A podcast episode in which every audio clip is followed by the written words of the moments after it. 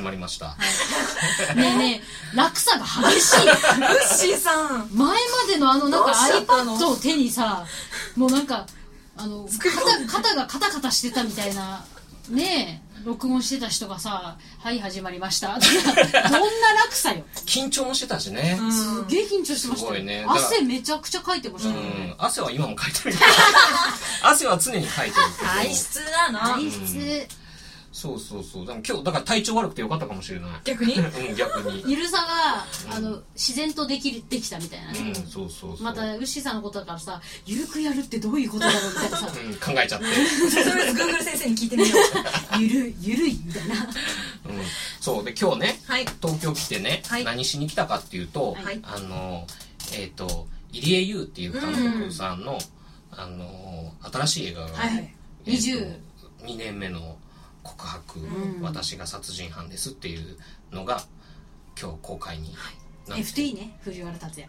そうそうそうそうそうで見てきたんですけど、うん。面白かった。あもう見たんですか、うん、そうそう朝その品川で見て。きて品品川で一生懸命体調不良と戦いながら見て。しんどい。で、なんとか見終わった後、もうフラフラしながら何映画館の外に出て、ベンチでこうやって30分ぐらい寝てたみたいな。そういうことか、うん。多分明日見に行きますよ。あ、本当ですか、うん。そうなんだ。そうそうそう。FT 夫が見たいってあ、言って。て本当に？で私あれってあの言っていいの？あのにあの韓国のやつの。そう、殺人の告白ね。そう。あ殺人の告白なの？そうだよ元ネタが。いやさっき話したじゃんそんないや話韓国のしか言ってなかったよ。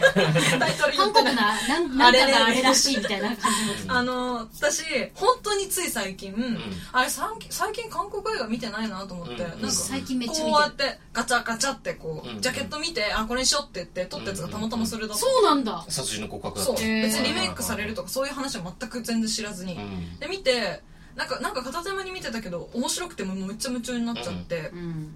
そう。それでしこの映画も注目してた。もうそれ以外あの終わったよね今ね。ネタやってるけどねネタやってるねでも殺人の告白超面白かったよね。超面白かった。まだ見てない。あ、まだ見てなあとい。あのポスターよりもイケメンですよね主人公。イケメンだった。なんかだね、大体韓国映画そうだよね。及川光弘がちょっと若いあ感じ。そうそうそうそうミッチーみたいな。最高じゃん。最高だった。めっちゃかっこよくて。いやみんなから見た方がいいよって言われてんの、うん、うん、まだ見てない。最かっこいい分なんていうの？そので結構王子様系のフェイスだからその分ちょっとグロいっていうか、うん。悪いなんかグロいシーンがぐさらにグロく見えるっていうかうーん殺人の汚告白ちょっとネタバレしちゃうから言えないけど。うん。でもあの、殺人の告白は、すっげえいい顔の人がいっぱい出てたよいいね。顔の人。でいい役者さんがいっぱいいた、もうかっけえ。あの刑事の役の人が綺麗すぎなくてよかった。うん、そうだね、うん。韓国映画とかあのそうだもんね。主役の人別にそんなイケメンとかじゃない人とかだから面白いよね、泥臭い感じが、うん。伊藤英明なんだ。そうそう。かっこいいじゃんでも。なんだかんだ言っても。いや韓国のね俳優ってね味がある顔の人多いんだようねん。ほんといいよね韓国映画僕もここ12年好きでよく見てますよ、最高だよ。うん。最高。ああのなんか最高。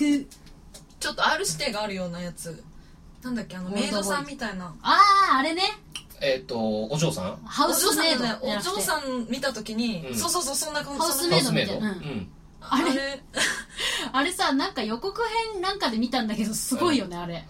ハウスメイドは、ね、あれよく家で見れたね。ねいやまあ普通普通にあのメイドと不リ倫するって話でしょ？そうそうそうそうそうそう。でそのメイドまあまだ見てないんだ。見てない。見てないんだ。いやだって結構さいや気になって調べたけどちょっと軽く見れる感じじゃないなと思って。調子のいい時に見ようと思って。あーなんかねあのー、お面白いよ。面白いし、オチがあるんだちゃんと。あれ、うん。あ、あ。最後激しいと思って、えーどういうこと？み見たらわかるよ。激しいと思って。ずっと激しそうだよねあれなんか、うん。と思って。うん面白いですよ。あと韓国映画はね、うん。あのーそういう意味では「悪魔は誰だ?」っていうやつ。あああれももう今マイリスト入ってるから。うん。そうねあれも見たい。うんそうそうそう。もういいよ韓国映画で日最高だよ。本日本版の方は？日本版の方はねでもね殺人の告白の面白さを期待していくとちょっと違うかなという感じだね。ああ面白い。違うところに注力してるってこと？注力してる、うん。だってねただリメイクしたって面白くないもんね。そうそうそうそう。うん。でもあのねカーチェイスのところとかさちょっとバカじゃないの？っていうところあったでしょ？うんだからああいうすごいね。その殺人の告白はあのすげえアクションがすごい。うんなんか無駄にね。バカじゃないのっていうアクションがすごいんだけど。なんかアクションに発展する雰囲気じゃないのに、うん。急に。そうそう。なんか、あある人の後ろから蛇が襲ってくるけど、その茂みから棒眼持った少女が出てきて、プシュって打って、んで、こう、蛇の口にバーって刺さって、後ろの木にコーンって刺さって助かるみたいな、そういう、韓国映画どうかしてるもんね、うん、ちょっとそういうどうかした感じが、逆にちょっと面白い、うん。あれだったんだけど、うんいいスパイスでしたね、うん、でも日本のその22年目の告白はちょっと全体的に真面目な感じで、うんで殺人の告白で1回ひねったやつをなんかもう1回ひねってる感じ、ああなるほどだから結構その殺人の告白見た人も楽しめるようなそのうん。オチとかうん。そういうミステリーとしては楽しめるっていう感じだけれどもでも殺人の告白すげえ面白かったっていう人でああいうちょっともうバカじゃないのっていうぐらいのアクションが面白かったっていう人にとってはちょっと物足りないかもしれない。一個聞きたい一個聞きたい、藤原竜也は叫んでた？ま叫んでなかった。さそこがすごいと思う。だって藤原竜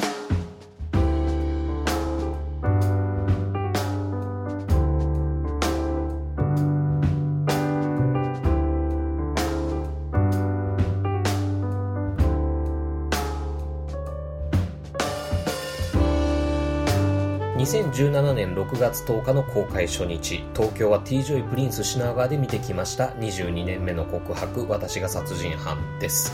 公開初週の興行収入1位ということで好スタートですね。映画サイトのレビューなんか見てても藤原竜也目当て伊藤英明目当てというよりはサスペンスミステリーとして面白かったっていう声が多くって一本のエンターテインメント作品としてしっかり評価されているという状況ですね。実際僕も面白かったですしおすすめです。が入江優監督作品のファンとしては実はなんだかちょっと複雑な心境なんです。そんな気分で無人島キネマテイク5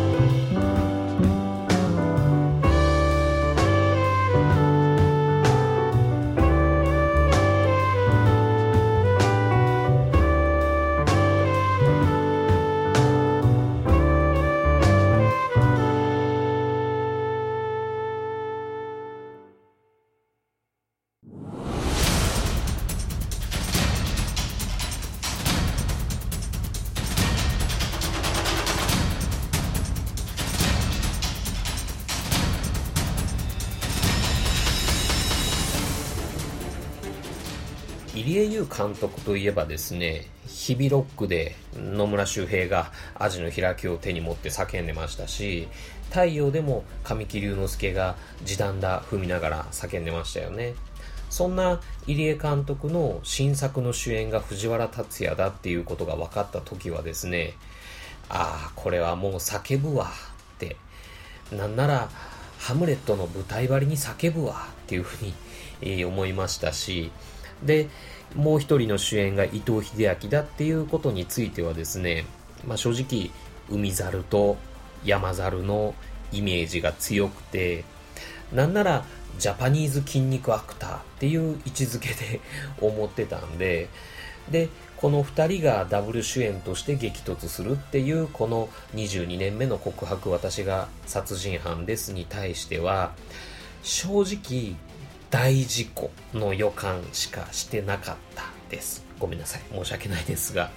で、えーこれはあながち僕一人だけの心配ではなくて例えばオープニングの脱線ムービーのちゃんくみさんみたいに藤原竜也が叫んでるかどうかっていうのはやっぱり気になる人も多かったっていうところではあるかとは思うんですね。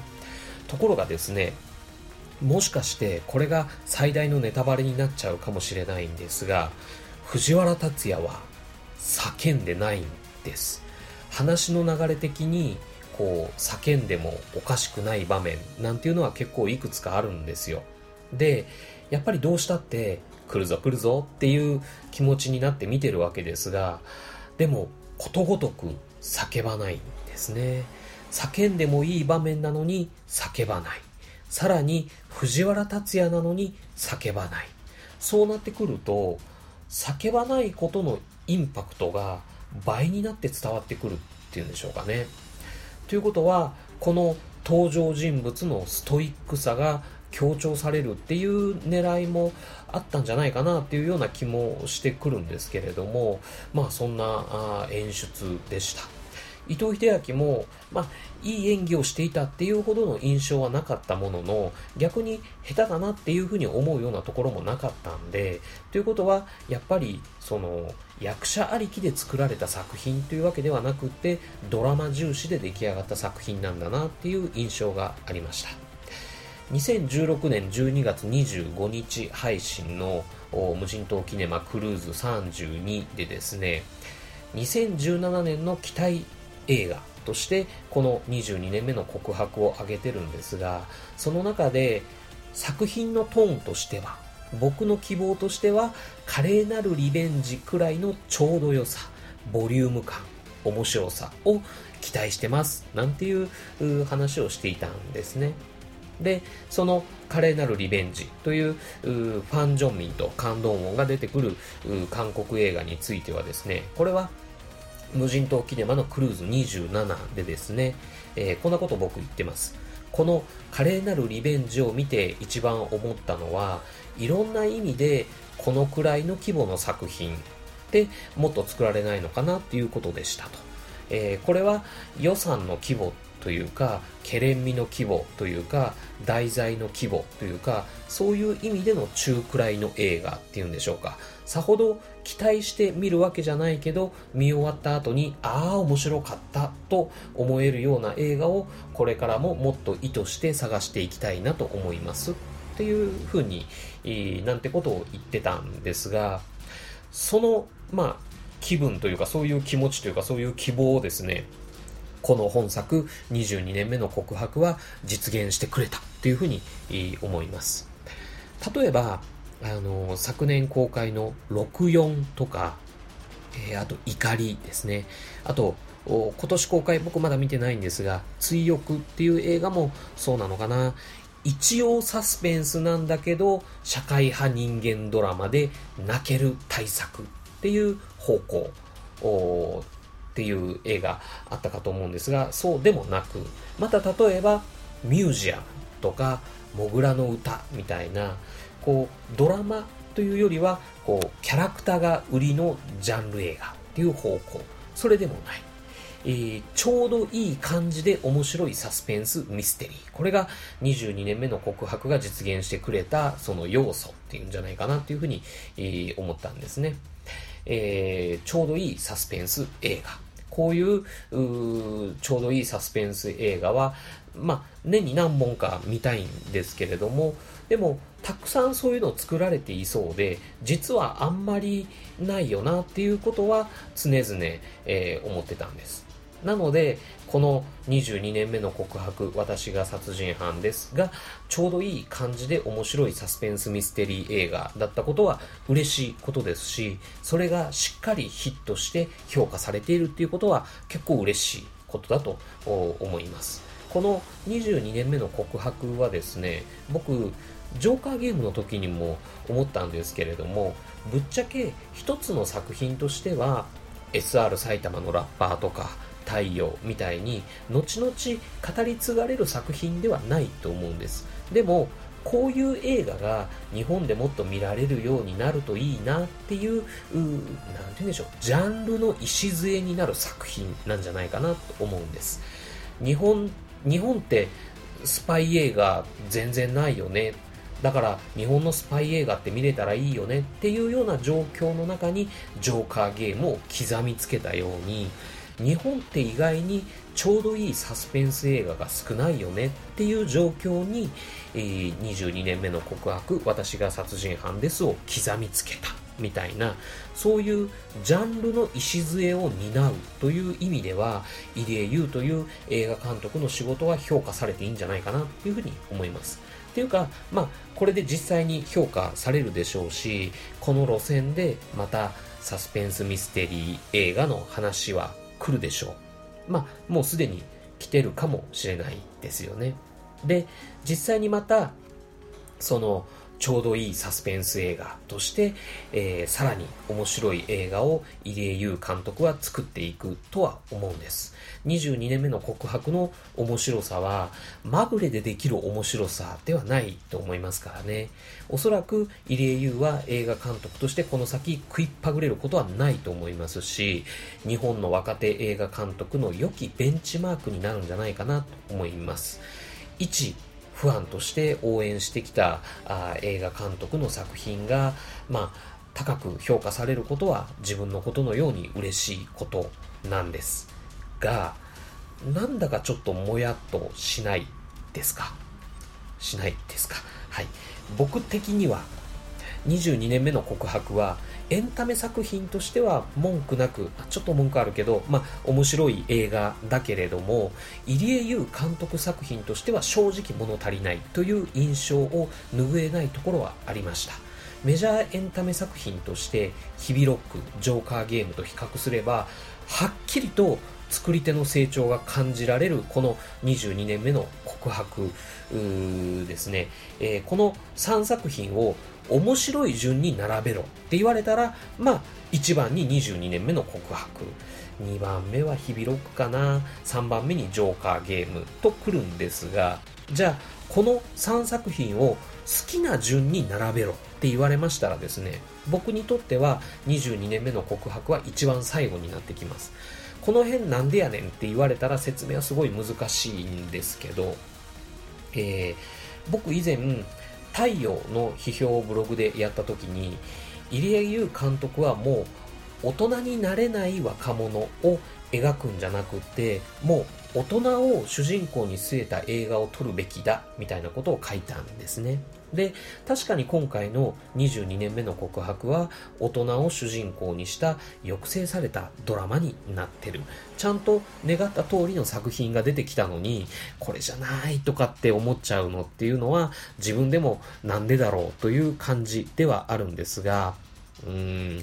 メルマガイベントで気さくに話してくれた入江監督がメジャーの売れっ子監督になって遠くに行っちゃうとかそういう感覚でもないんですよ。そういう感覚ではないんですがうんこれからも太陽とかビジランテみたいなそういう方向性のやつもちゃんと忘れずに作ってよねっていうまあそういう思いはですねこの22年目の告白が好評だからこそ感じちゃったりしてるんじゃないかなと思いますね。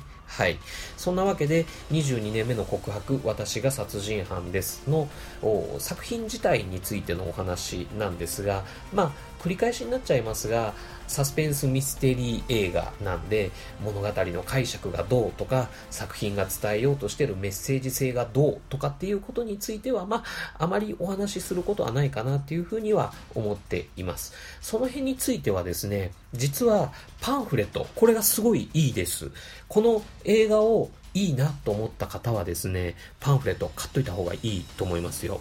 あの、特にキャストプロフィールとか、あとキャストインタビューとかがすげえいいです。何がいいかっていうと、それぞれのキャスト、まあそれぞれの役者さんが、それぞれのその自分の演じた登場人物について、どう解釈して演じたかっていうことが、それぞれきちんと語られてるんですよ。まあ統一テーマという形で、そのアンケートみたいな風だったのかと思うんですが、なので、あ、そういうつもりで演じたから、ああいう演技になったんだなっていうことが、この読んで腑に落ちるような内容になってる。うん。そういうパンフレットです。おすすめです。はい。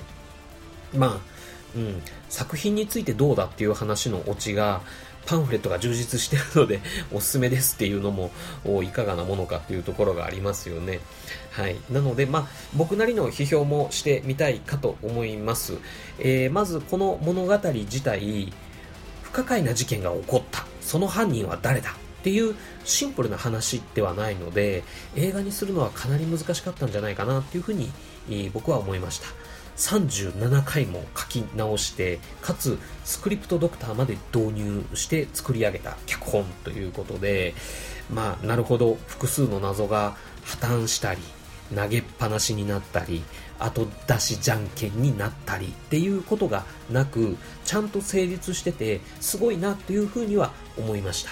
でも、それでもやっぱり、明かされる謎の数に対して伏線が足りてないっていう気はしなくもないです。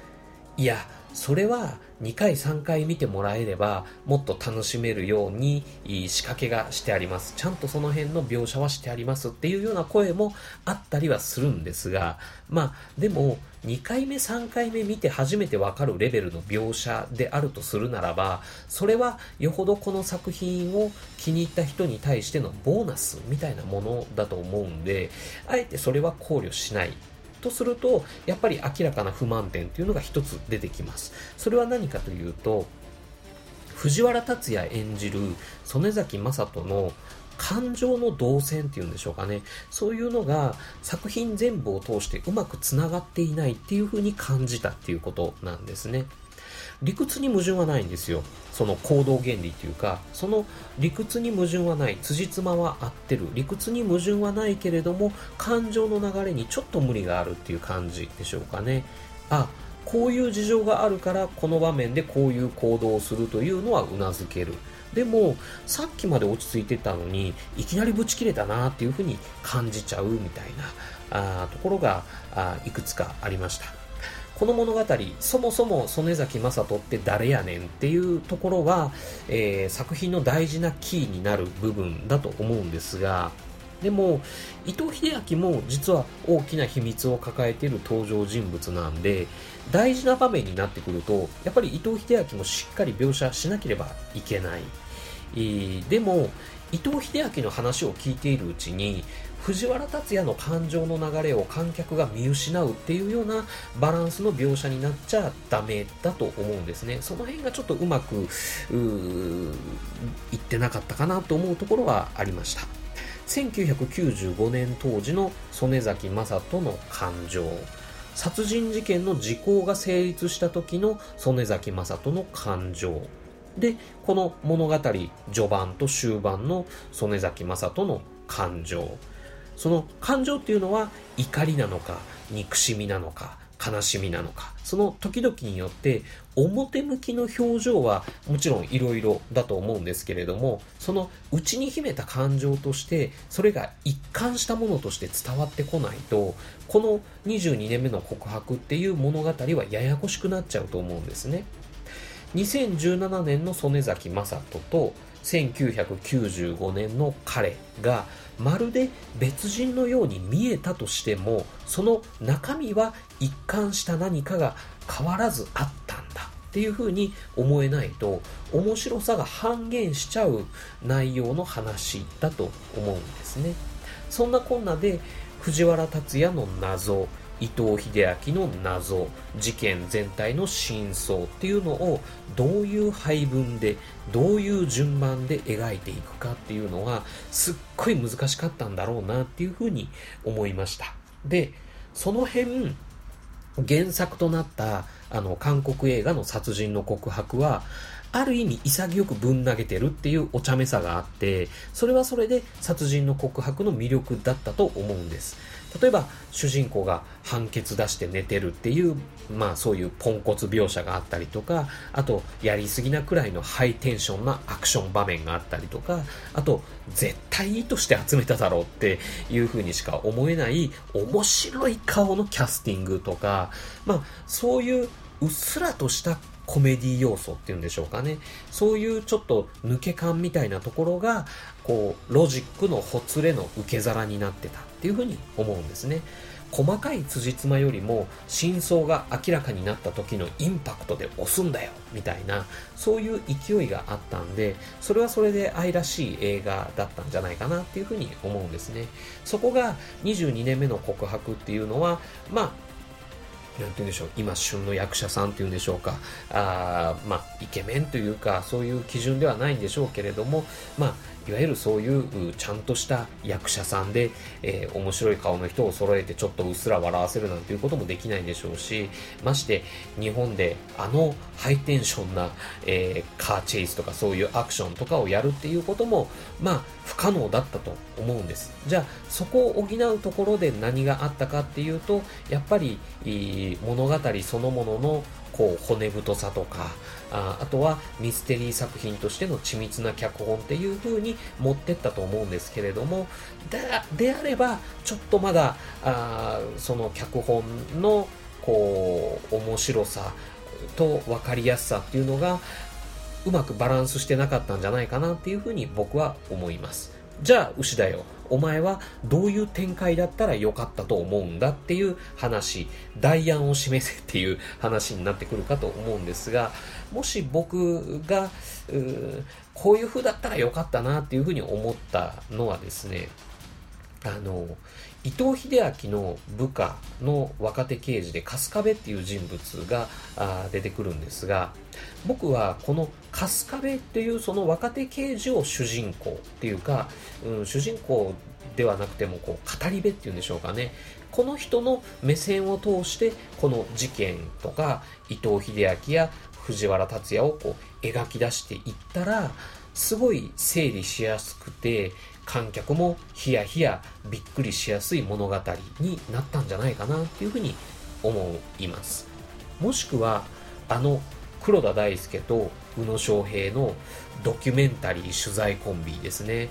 あの取材コンビの目線の物語でもいいと思いますけれどもね。ちょうどあのあれですよ。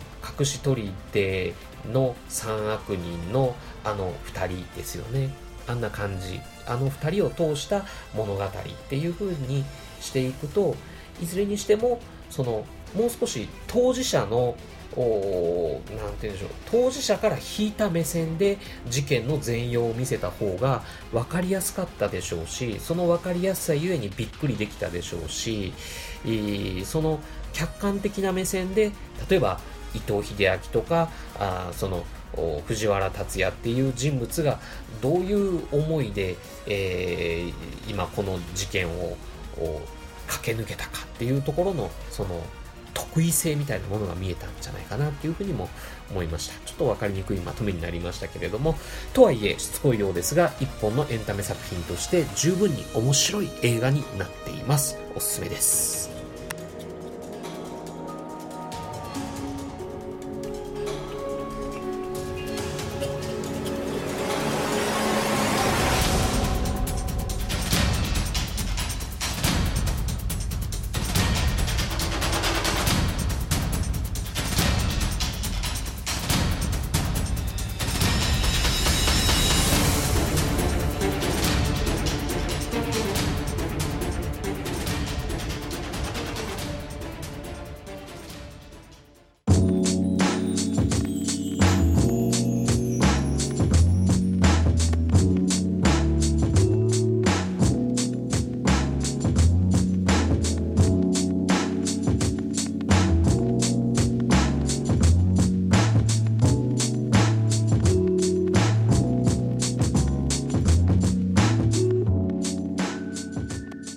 エンディングです。東京行ってきました。はい。まあ、言わずもがなですが、楽しかったです。ちょっと、楽しすぎて、身の危険を感じるっていうか、うん、体力の限界を感じるっていうか、うん、結構まあ体調不良が2日目、あの、襲ってきたんで、もうそろそろ高速バスじゃなくて新幹線、カプセルホテルじゃなくてビジネスホテルくらいは、まあ、使った方がいいんじゃないかなっていうふうに思ったりしましたね。はい。えー、東京旅行でどこへ行って、どんな人に会って、どんな話をしたかっていうようなことについてはですね、あの、ブログ版の方でメモ的にまとめて、えー、記事にしてありますんで、よろしければそちらの方も見てもらえると嬉しいかなと思います。で、えー、映画の話をしているのに必ず脱線して違う話になるポッドキャスト、通称脱ムさんの方にですね、えー、またゲストで、えー、出していただきまして、で、えー、その様子は脱ムの方で、えー、配信されてるかと思うんですけれども、その余った時間で、えー、収録した音源をですね、オープニングに使わせてもらってますが、その続きはですね、このエンディングゾーンの後のおまけとして、えー、聞いていたただければと思います。脱毛のゲスト会の方でですね、えー無人島キネマは、えー実は10シリーズ合計120回で終わりますよっていうようなお話を、えーしていますけれども、それまでの間にどんなことをやりたいんだとか、あその10シリーズ120回終わった後はどうするつもりなんだとか、まあその辺のお話をしています。はい。まあ前々回ですね、第4シリーズタイプ D ですが、それのエンディングでですね、えー終わる終わる詐欺っていうんですかね。あの、え、無人島キネマ最終回で終わっちゃうの？実は終わりませんでしたっていうネタもですね、もう十分やったんで、えーまあ、そろそろ無人島キネマの全体像も踏まえながら、それをちょっとずつ形にしていくっていうような展開にしていけたらいいなというふうに思っています。そんな無人島キネマテイク5、次回は無人島キネマにいよいよジャッキー映画が登場。6月16日公開、レイルロードタイガー。か、名古屋シネマテイクで2度目だったかなのアンコール上映、人生フルーツ。か、6月17日公開、セールスマンのどれかという感じで、えーまだちょっと考え中なんです。ごめんなさい。えーどれ、この3作品のうちのどれになるか、あお楽しみにしてくださいね。というわけで、無人島キネマテイク5クルーズ50はこれにて閉館。またのご来場をお待ちしてます。脱毛ちゃんとのおまけはこの後。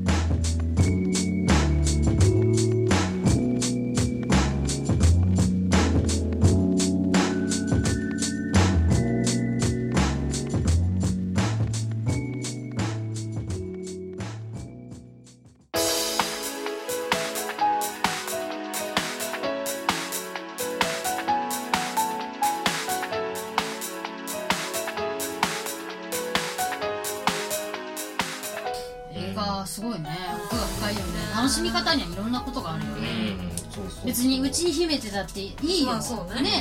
でさ声で喋るのが苦手だったら書けばいいし、でうん。書くのも苦手だったら別に秘めてたらいいし、うん。友達にだけ言えばいいしそうそういろんな楽しみ方があるからいいよね。もしその語れるっていうのすごいですよね。一人語りができるのは本当すげえすごいよね。そう。まあもともと一人ありきだったから、じゃあ一人でやるのに一番合ってるって言ったらやっぱり一人でなんかこう楽しくワイワイはなんで一人でやりたかったの？友達になやりたかったわけじゃないの。本当は誰かと話したいの。うーん。でも例えばそういう誰かが僕にいたとして、うんでそういう話ができるとしたら、うん別にポッドキャストにしなくても、うんその時が楽しいから多多分満足しちゃうああそっか。ポッドキャストは目的があるからか。一人だからポッドキャストにしたい。いろんな人とこそうそうそうう。交流したいみたいな。だから喋って収録してる時は僕一人だけど、うん。でもそれを例えばね10人の人が聞いてくれたら僕入れて11人で喋ってるような感じっていうか。そういうことか、うん。なるほどね。なるほどね。なるほどね。なるほど。なるほどなるほどな そう。で腹にしだけどね。で例えばそれで例えばこうやって集まった時に、うん。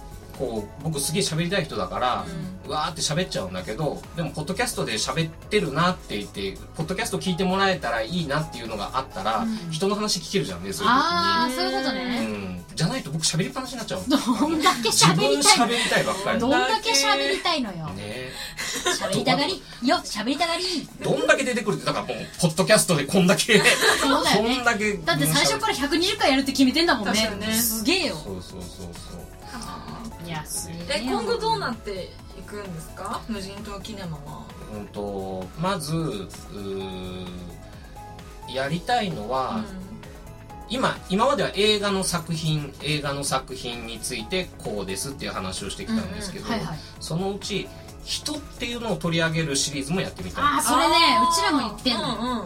あの俳優くくりってことでしょ、そうそうそうそう、わかる映画監督とか俳優とか例えばああいう撮影とかうん。音楽とかっていう人の人に焦点を当ててでその人は最初のうちはこういう映画を作ってとか、こういうのをやってなんかメイとかっていう。キングに近いよね、うん。なんか感想っていうよりさそういうの調べてだから、うんうん。ウッシーさんは合ってるよね、うん。その調べてちゃんとさ、うんやる人だからね。うんうん。ちらがそれを安易にやっちゃうと間違えた情報で その人間のことをそうそうそうそう。その人のファンにもねちょっと申し訳ないから、うちらはまあ難しいけど、すごかくいいと思う、あとはね映画館？うん映画館いろいろ今日も東京せっかく来たからさ、うん。そのキネカ青森っていう映画館が見たかったからそうそう。映画が見たいからキネカ青森に行ったんじゃなくてキネカ青森っていう映画館が見たいからキネ大森まで行っ体調不良なのにね。たそうそうそうそう。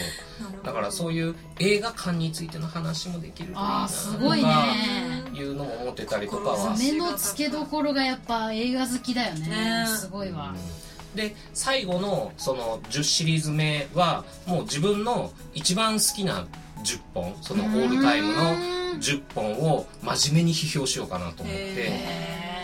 だから多分その10本の中にはもう多分その120まで行くのに多分あと2年ぐらいだと思うの。うん。タイムスパンから行くと。だって今えっ、と48までやるのに1年ちょっとかかってるからうん。120までだとあと2年ちょっとぐらいっていう計算になるんだけれども多分それぐらいのタイミングでも例えばゼログラビティはまだ入ってると思うの10本のあーあ中に。れはね。そうしたらあの脱毛のね、うん。あれで話したゼログラビティの話をちゃんと自分の一人語りのような形にして、ややりたいなっていうのはあって。あ結局無人島に持ってく100本のっていう話ですもんね、うんうんだから最後はそれをやるってことそう。でその一番上の10本はもうきっちり批評っていうか、うん。もうそれでやりたいなっていうのがあって。すごいね。ねうちらと真逆だよね。うちらは批評しないっていう、うん。絶対批評しないっていう。でもさやっぱ好きな映画をさ自分の感想まあ自分の感想を言うイコール批評になっちゃったりするじゃん。熱が入るとさ、だうから私は結構そそういう風になっちゃう時がある。よ、なんかあんまりにも感情移入しちゃってる時とかうんうん。うんでも結局それは自分がどういうつもりで言ってるかもあるけれども、うん。結局は聞いてる人がそれを聞いてそうね。そのその映画を見たいと思うかどうかとか、映画って楽しいなと思えるかどうかっていうところの意識でやってれば、うん。それが批評であれ感想であれ、うん。言い方はどうであれ別にどうでもいいかなっていうのは思うんだけど、うん、でもその最後のシリーズではその自分の一番好きな10本をきちっと批評して、で楽しみ、それが終わったら、うん、と今度は、うん。うん、と無人島キネマじゃないポッドキャストをやるか、ポッドキャストじゃない無人島キネマをやるかのどっちかやろうかなと思って。うん。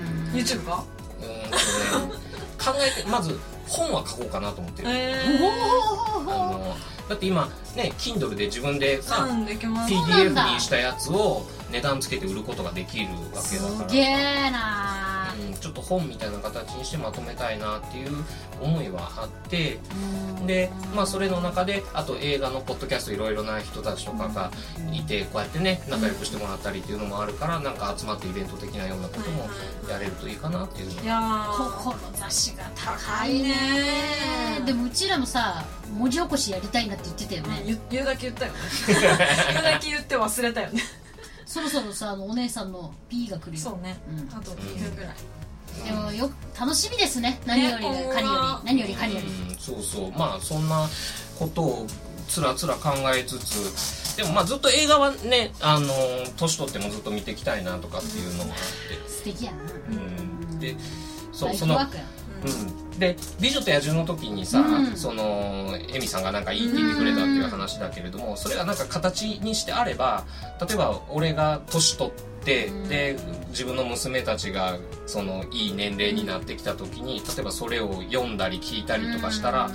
あお父さんこういう映画見てこういうこと考えたんだっていうようなのが分かってくれるようなものになるかなっていうような気持ちもやっぱりある。なんならね次女夏菜ちゃんがさうん。自分の子供を産んだ時にさねおおじいちゃんとこの話したんだよなんつったらね。映画また見れるわけだしねそれ。ねねそれをその時のことを想像しただけで泣けてくるね。そうだねまあそんな風で個人的にもやっていきたいと思います。はい、はい、これからがとうございます。もどうぞ私どもの脱毛あの見捨てずによろしくお願いします。はいありがとうございます。す